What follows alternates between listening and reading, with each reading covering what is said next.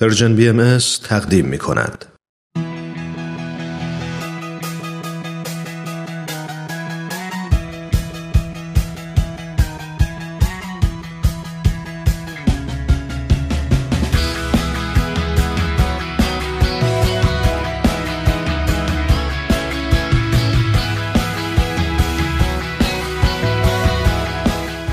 گرامافون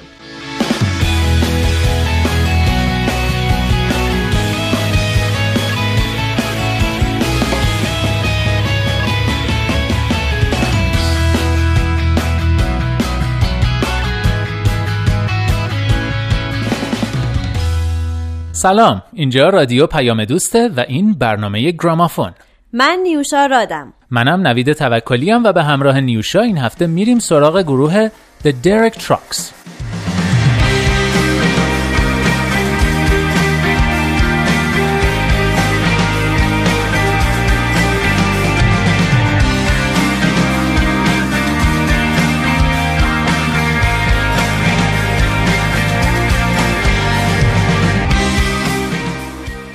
درک تراکس یک گروه آمریکایی سبک jam band ه که توسط یک گیتاریست جوان نابغه سبک slide به نام درک تراکس تشکیل شده.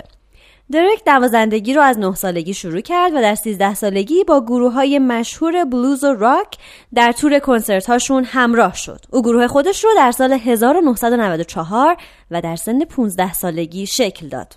اولین کسی که به گروه دعوت شد تاد اسمالی نوازنده گیتار بیس و اهل آتلانتا بود. وقتی که او به تراکس ملحق شد، تراکس گفته بود که احساس می‌کنه یه بزرگتر بالای سرشه. سال بعد یعنی در سال 1995 یونریکو اسکات نوازنده drums و percussion هم به این تراکس و اسمالی اضافه شد و بخش سازهای ریتمیک گروه رو کامل کرد. تراکس به جستجوی musician های با استعداد ادامه داد. بقیه اعضای گروه مایک ماتیسون خواننده اصلی و کانت مبوتو نوازنده percussion و drums هستند. تراکس درباره مایک ماتیسون خواننده اصلی گروه که صدایی با روح و اجرای آرام و ملایم روی صحنه داره میگه صدای او وسعت بسیار زیادی دارد و این به ما کمک می کند تا آهنگ های مختلفی را بتوانیم بازخوانی کنیم. انگار که ما سه خواننده مختلف همزمان روی صحنه داریم. می‌دانید که سختترین قطعه پازل پیدا کردن یک خواننده خوب است که بتواند با سبک کار گروه منطبق شود. بنابراین ما بسیار شانس داشتیم که با مایک روبرو شدیم.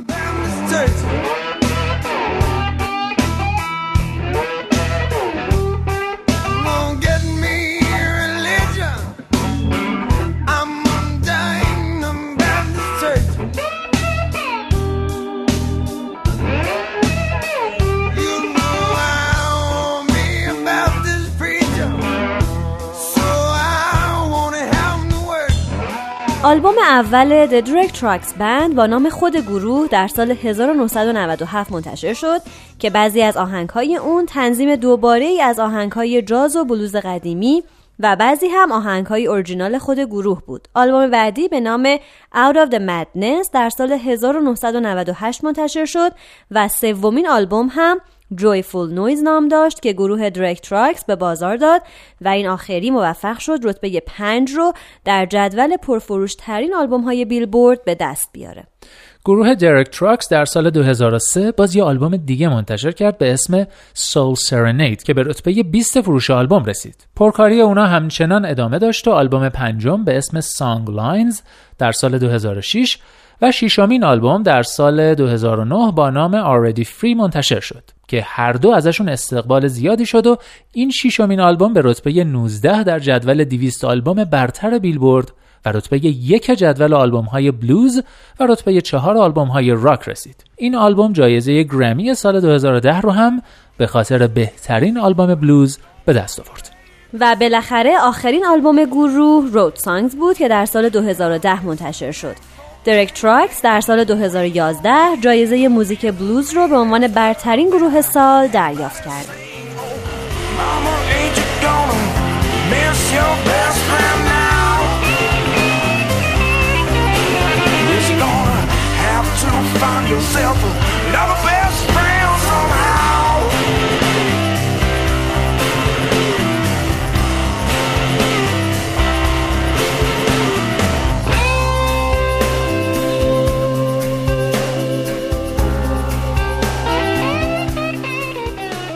سبک کاری گروه درک تراکس خیلی تحت تاثیر علائق اعضای گروه شکل گرفته اونا با هم تونستن توجه بسیاری رو به خودشون جلب کنن و منتقدان موسیقی هم آثار اونا رو تحسین کردن و منحصر به فرد می‌دونستن درک تراکس سبکای بلوز، سادرن راک، جاز، بی، کلیسایی، سول، فانک و موسیقی کلاسیک هندوستان رو با هم در میختن و در آثارشون به کار بردن.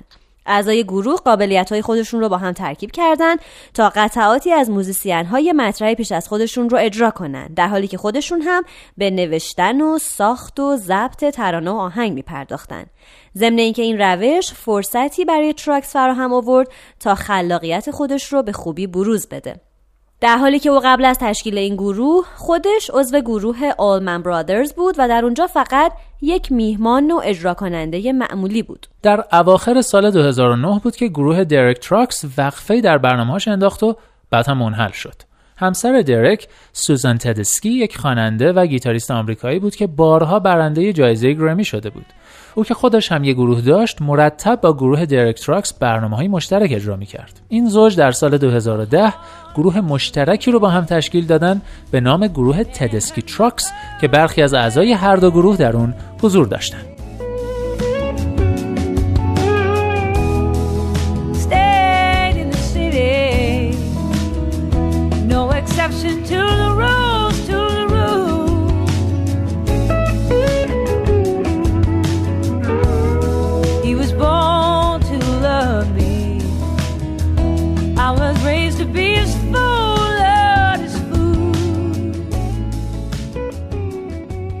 براتون از گروه درک تراکس آهنگ Something to make you happy یا چیزی که تو رو خوشحال می‌کنه رو پخش می‌کنیم.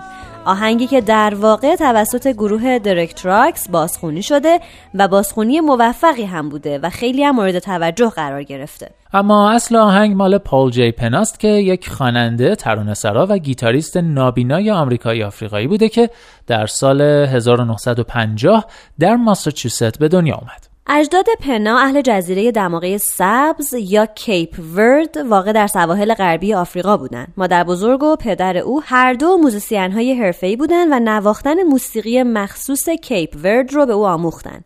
پنا نوعی بیماری مادرزادی داشت که به تدریج بیناییش رو از دست می‌داد. او در مدرسه نابینایان درس خوند و بعد از تموم شدن مدرسه به دانشگاه کلارک رفت و بالاخره در سن 20 سالگی کاملا نابینا شد. پنا در سال 1971 در جستجوی کار به سان فرانسیسکو رفت.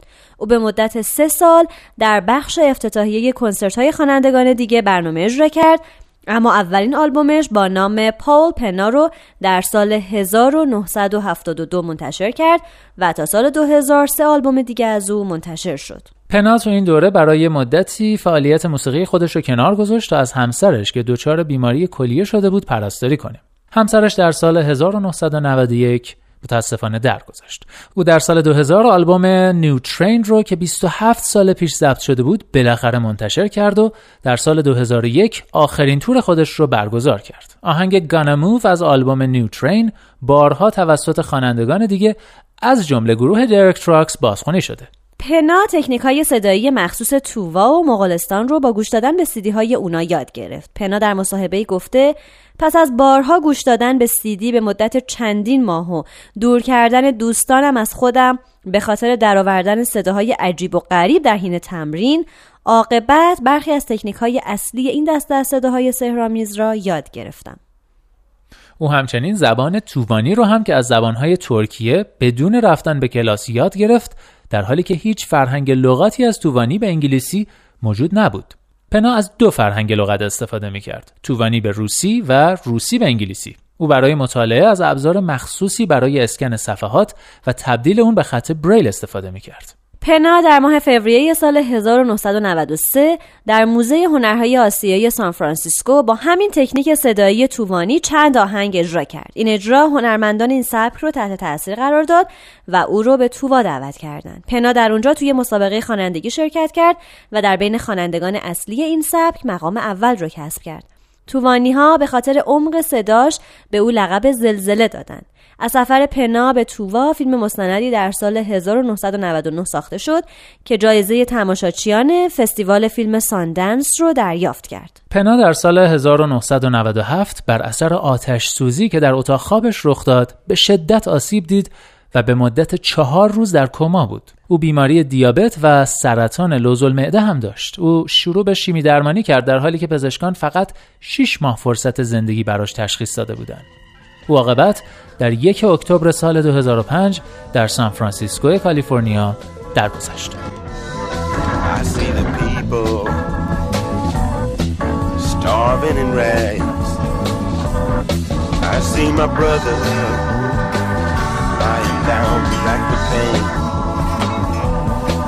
I hear the babies crying to their father God. انسانهایی را می‌بینم ژنده پوش و گرسنه. برادرم را می‌بینم از شدت درد در بستر افتاده.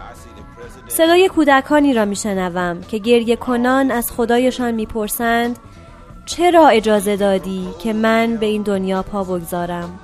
خدا حافظ ای باران اندو روی برگرداندم و به تو نگاه کردم محبوبم.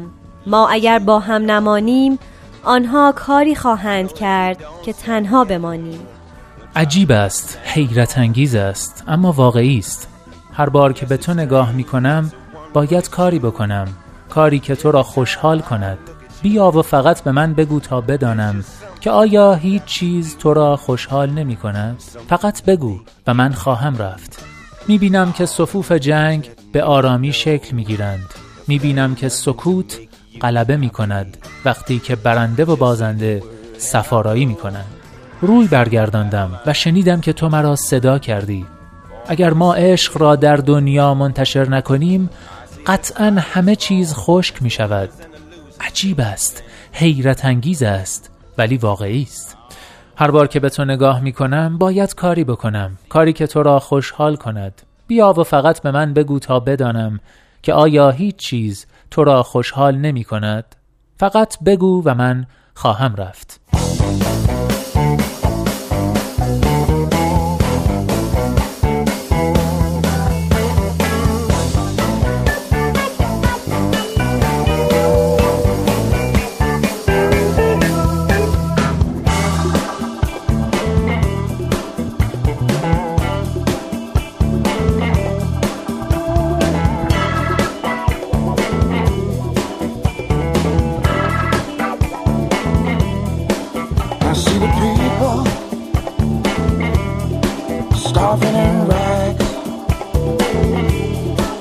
I see my brother lying down with pain. I hear the babies crown to their father God, asking why let be born into this world ruled by sorrow's reign. I turned around and I looked at you, my darling if we don't stand together, they'll try and make us stand alone.